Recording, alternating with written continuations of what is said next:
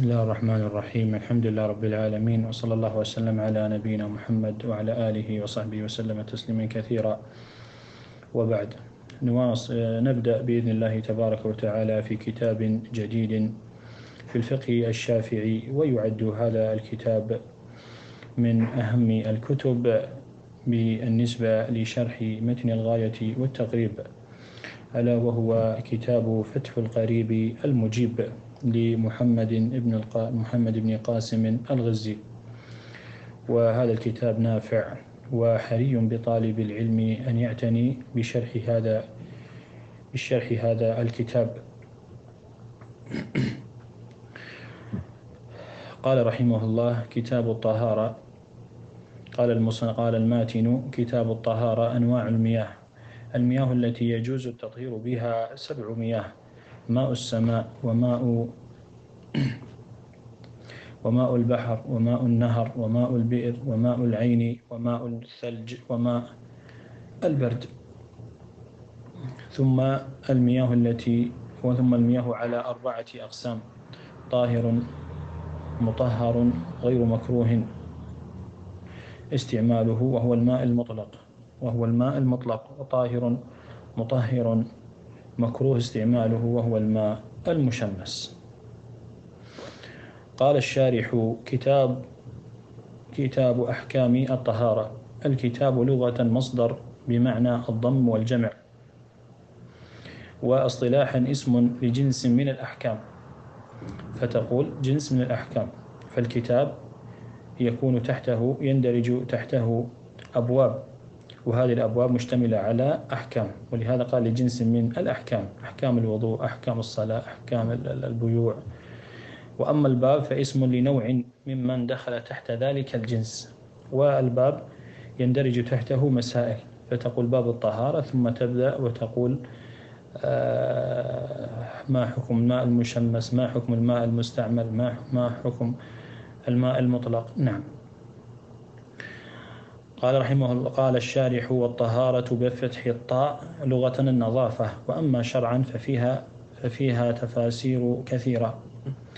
منها قولهم فعل ما تستباح به الصلاة أي من وضوء ما تستباح به الصلاة أي من وضوء. وهذا بالنسبة صاحب الحدث الأصغر أنه يتوضأ وغسل وهذا بالنسبة لصاحب الجنابة أو للحيض والنفاس وتيمم وهذا لمن فقد الماء أنه يتيمم وإزالة النجاسة إذا كانت على البدن أو الثوب. نعم. وأما أما الطهارة بالضم فهو اسم لبقية الماء. نعم. قال الشارح أنواع المياه. ولما كان الماء آلة للطهارة استطرد المصنف لأنواع المياه فقال المياه التي يجوز يعني يصح. التطهير بها سبع مياه سبع مياه ماء السماء أي الماء النازل منها وهو المطر. وماء البحر أي المالح يعني ماؤه ملح. وهكذا ماء النهر أي الحلو. وماء البئر وماء العين وماء الثلج وماء البرد. هذه المياه معروفة. ويجمع هذه السبع مياه قولك ما نزل من السماء أو نبع من الأرض. على أي صفة كان من أصل خلقته كأن يكون صفته أحمر. هذا الماء أصله صفته أحمر. فهذا الماء فهذا الماء الأحمر إذا يجوز الوضوء يجوز يصح رفع الحدث به وكذلك يصح إزالة النجس به وإن كان لونه أحمر لكنه هذا أصل الخلقة. نعم. ثم المياه تنقسم على أربعة أقسام. قال الماتن أحدها طاهر في نفسه مطهر لغيره غير مكروه استعماله وهو الماء المطلق. قال الشارح أي عن قيد اللازم يعني وهو الماء المطلق عن قيد اللازم. قلنا القيد اللازم المراد به ماء الورد ماء الباقلاء قلنا هذا قيد لازم. فإذا جعلته في يدك تسميه ماء باقلاء وإذا جعلته في إناء تقول ماء باقلاء فالقيد هذا لا يمكن أن ينفك؟ عنه. ولهذا قال نعم، فلا يضر القيد المنفك. هذا النوع الثاني أن إما أن يكون قيد لازم وإما أن يكون قيد غير لازم. قال كماء البئر ماء البئر وماء البحر وماء النهر. فقلنا هذا لو كان في يدك تسميه ماء ولو كان في البئر تقول ماء بئر ولو أخرجته بإناء تسميه تسميه ماء. نعم. والنوع الثاني طاهر في نفسه مطهر لغيره. طاهر في نفسه مطهر لغيره مكروه استعماله. لكنه مكروه. ما هو؟ قال مكروه استعماله في البدن لا في الثوب. يعني يكره في طهارة في الطهارة الحدث. واضح؟ لا طهارة النجس. بمعنى أنه لا يرفع الحدث لكنه آه، يعني مكروه في طهارة الحدث لكنه لكنه يزيل به النجس. والمراد قلنا بالنجس هو الدم. طيب أو البول. نعم. قال وهو الماء المشمس. إذا الماء المشمس طاهر في نفسه مطهر لغيره. أي المشمس بتأثير الشمس يعني بحرارة الشمس. بحرارة الشمس. قال الشارح وإنما يكره شرعا بقطر حار. يعني هذا المشمس يكره شرعا. يعني الكراهة شرعية. اختار المصنف كراهة شرعية. بقطر يعني في بلد حار يعني يكون البلد حار في إناء منطبع. إناء منطبع الإناء منطبع المنطبع المراد به إناء الحديد أو إناء النحاس. مثال ذلك عندك إناء من حديد وجعلت فيه ماء ثم عرضته على الشمس فهذا نسميه ماء مشمس. ما حكمه؟ أنه مكروه. طيب. قال إلا إناء النقدين المراد بالنقدين هو الذهب والفضة. لصفاء جوهر لصفاء جوهرهما أي أنه لا يكره. فالماء لو جعلت الماء في إناء الذهب ثم عرضته على الشمس ف... فنقول هنا إيش؟ هنا لا كراهة. لا كراهة. نعم. وإذا برد يعني الماء المشمس إذا برد أصبح بارد قال زالت الكراهة. واختار النووي رحمه الله عدم الكراهة مطلقا. يعني سواء كان باردا أو سواء كان حار أنه لا يكره يعني الماء المشمس.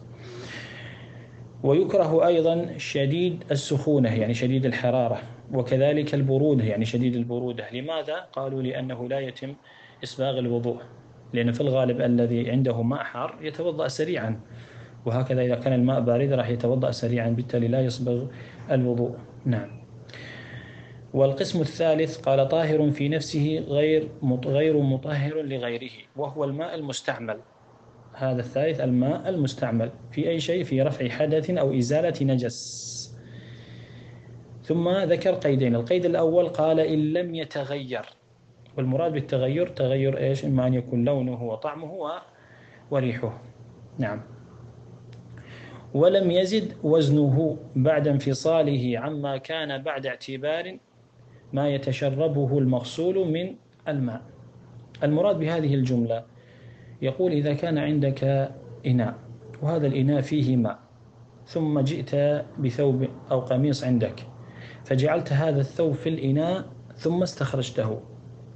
طيب فالماء الذي يتساقط من هذا الثوب في الإناء هذا يسمى ماء مستعمل. يقول فالماء الذي تبقى في الإناء إذا زاد وزنه بسبب الأوساخ التي كانت في الثوب فهذا إيش؟ قال هذا راح يكون طاهر في نفسه غير مطهر لغيره. طاهر لنفسه غير مطهر في غيره بمعنى أنه لا يصح الوضوء بهذا الماء المستعمل. طيب ولهذا قال ولم يزد وزنه بعد انفصاله عما كان باعتبار ما تشربه لأن الماء لأن الثوب عندما جعلته بالماء تشربه بدأ يشرب الماء. فلما انفصل فلما رفعته بدأ يتساقط هذا الماء. هذا الماء يسمى الماء المستعمل. نعم. قال رحمه الله والمتغير والمتغير أي ومن هذا القسم الماء المتغير أحد أوصافه يعني أوصافه الثلاثة اللون والطعم والرائحة. بما بأي شيء خالطه من الطاهرات. هنا يتكلم على هذا القسم الثالث وهو الماء المتغير بالطاهرات. ما حكم هذا الماء المتغير بالطاهرات؟ الطاهرات من المراد به الطاهرات كالصابون والعصير والعجين. طيب هذه تسمى الطاهرات. قال والماء المتغير بالطاهرات يعني خالطه من الطاهرات ينقسم إلى قسمين.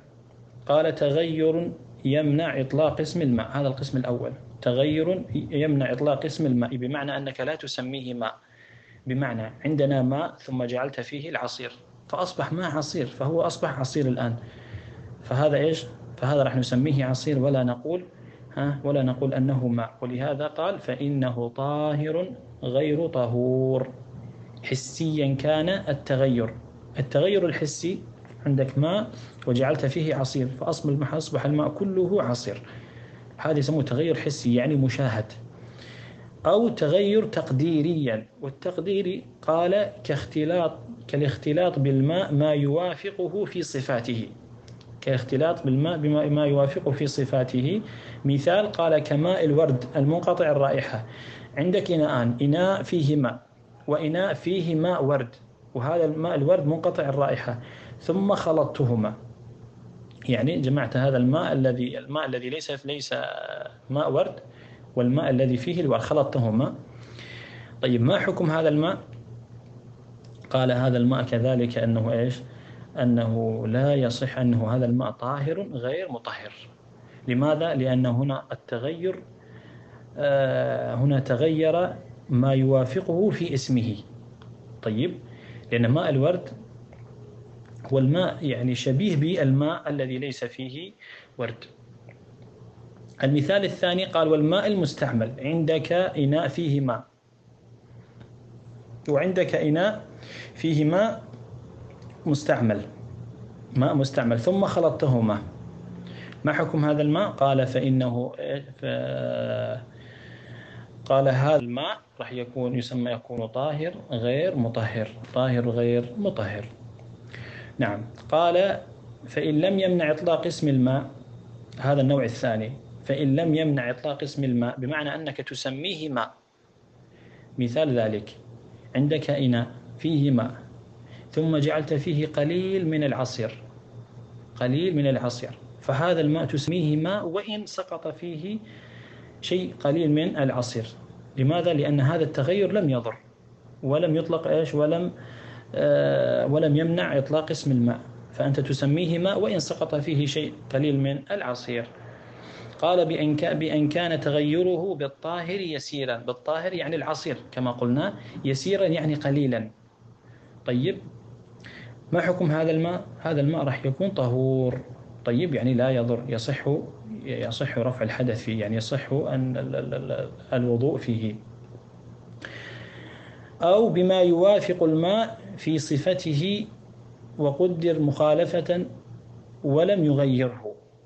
يعني قلنا الماء مثال ذلك عندك ماء عندك إناء فيه ماء وإناء فيه ماء الورد طيب أقول نعم ماء الورد لكنه قليل ثم خلطت الإناءين إناء فيه ماء كثير وماء وإناء فيه ماء من الورد لكنه قليل ثم خلطتهما فيقول هذا الخلط لا يضر هذه هذا الخلط طيب لا يضر. ولهذا قال فلا يسلب طهوريته فهو مطهر لغيره فهو مطهر لغيره.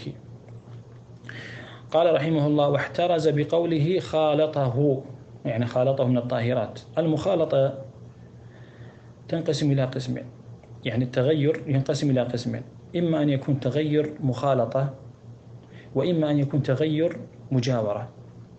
التغير المخالطة مثال ذلك عندك ماء وقلنا إيش؟ يعني وجعلت فيه العصير. فراح تسميه إيش؟ تسميه عصير لا تسميه ماء. فهذا يقولون تغير مخالطة. ما حكمه؟ نقول أنه يسلب الطهورية بمعنى أنه لا يصح أن تتوضأ به ولا يصح أن تزول النجاسة به. لماذا؟ لأنه ليس بماء. النوع الثاني تغير مجاورة. التغير المجاورة مثال ذلك. عندك ماء. طيب. وبجوار هذا الماء يوجد ميتة وبقيت الميتة ثلاثة أيام فالماء تغير بسبب وجود هذه الميتة فأصبح الماء فيه رائحة كريهة بسبب إيش؟ وجود هذه الميتة. ما حكم الماء هذا الذي تغير بالرائحة؟ نقول هذا الماء طاهر وطهور يصح الوضوء فيه. طيب وهذا التغير نقول هذا التغير عن مجاورة. طيب لا يضر. ولهذا قال رحمه الله قال والطاهر المجاور له فإنه باق على طهوريته. يعني إذا تغير بالمجاورة فإنه باق على تغير طهوريته. ولو كان التغير كثير يعني ولو وجدت الرائحة يعني الماء موجود فيه الرائحة والرائحة يعني قوية فيها. نعم. قال وكذا المتغير بمخالط لا يستغني الماء عنه. يعني لا ينفك يعني لا يستغني يعني لا ينفك الماء عنه. لا يمكن. مثال ذلك كالطين. قال الماء الذي فيه الطين. طيب يعني اختلط بالطين. ما حكم هذا الماء؟ نقول طاهر مطهر طيب والماء الذي فيه الطحلب هذا النبات الذي يوجد في الماء. لأنه لا يمكن التحرز منه لا يمكن استخراج الطحلب بمعنى لماذا؟ لأنه كثير. نعم فنقول الماء الذي فيه الطحلب فهو طهور. وما في مقره يعني مقر الماء ومره يعني في المكان. نعم كذلك طهور. والمتغير بطول المكث. والمراد بطول المكث يعني بطول الزمان يعني عندنا ماء وتغير. طيب وتغير لكن هذا التغير بطول الزمان. يعني عندنا ماء عندنا إناء وفيه ماء. وهذا الماء بقي في هذا الإناء سنتين. ثم لما جئنا بعد السنتين وجدنا أن هذا الماء فيه رائحة وفيه تغير. نقول هذا التغير بطول المكث يعني طول الزمان بالتالي أنه, يط... أنه طهور. يصح أن تتوضأ به ويصح أن تزول النجاسة به ولهذا قال فإنه طهور. والله أعلم. وصلى الله وسلم على نبينا محمد وعلى آله وصحبه وسلم تسليما كثيرا.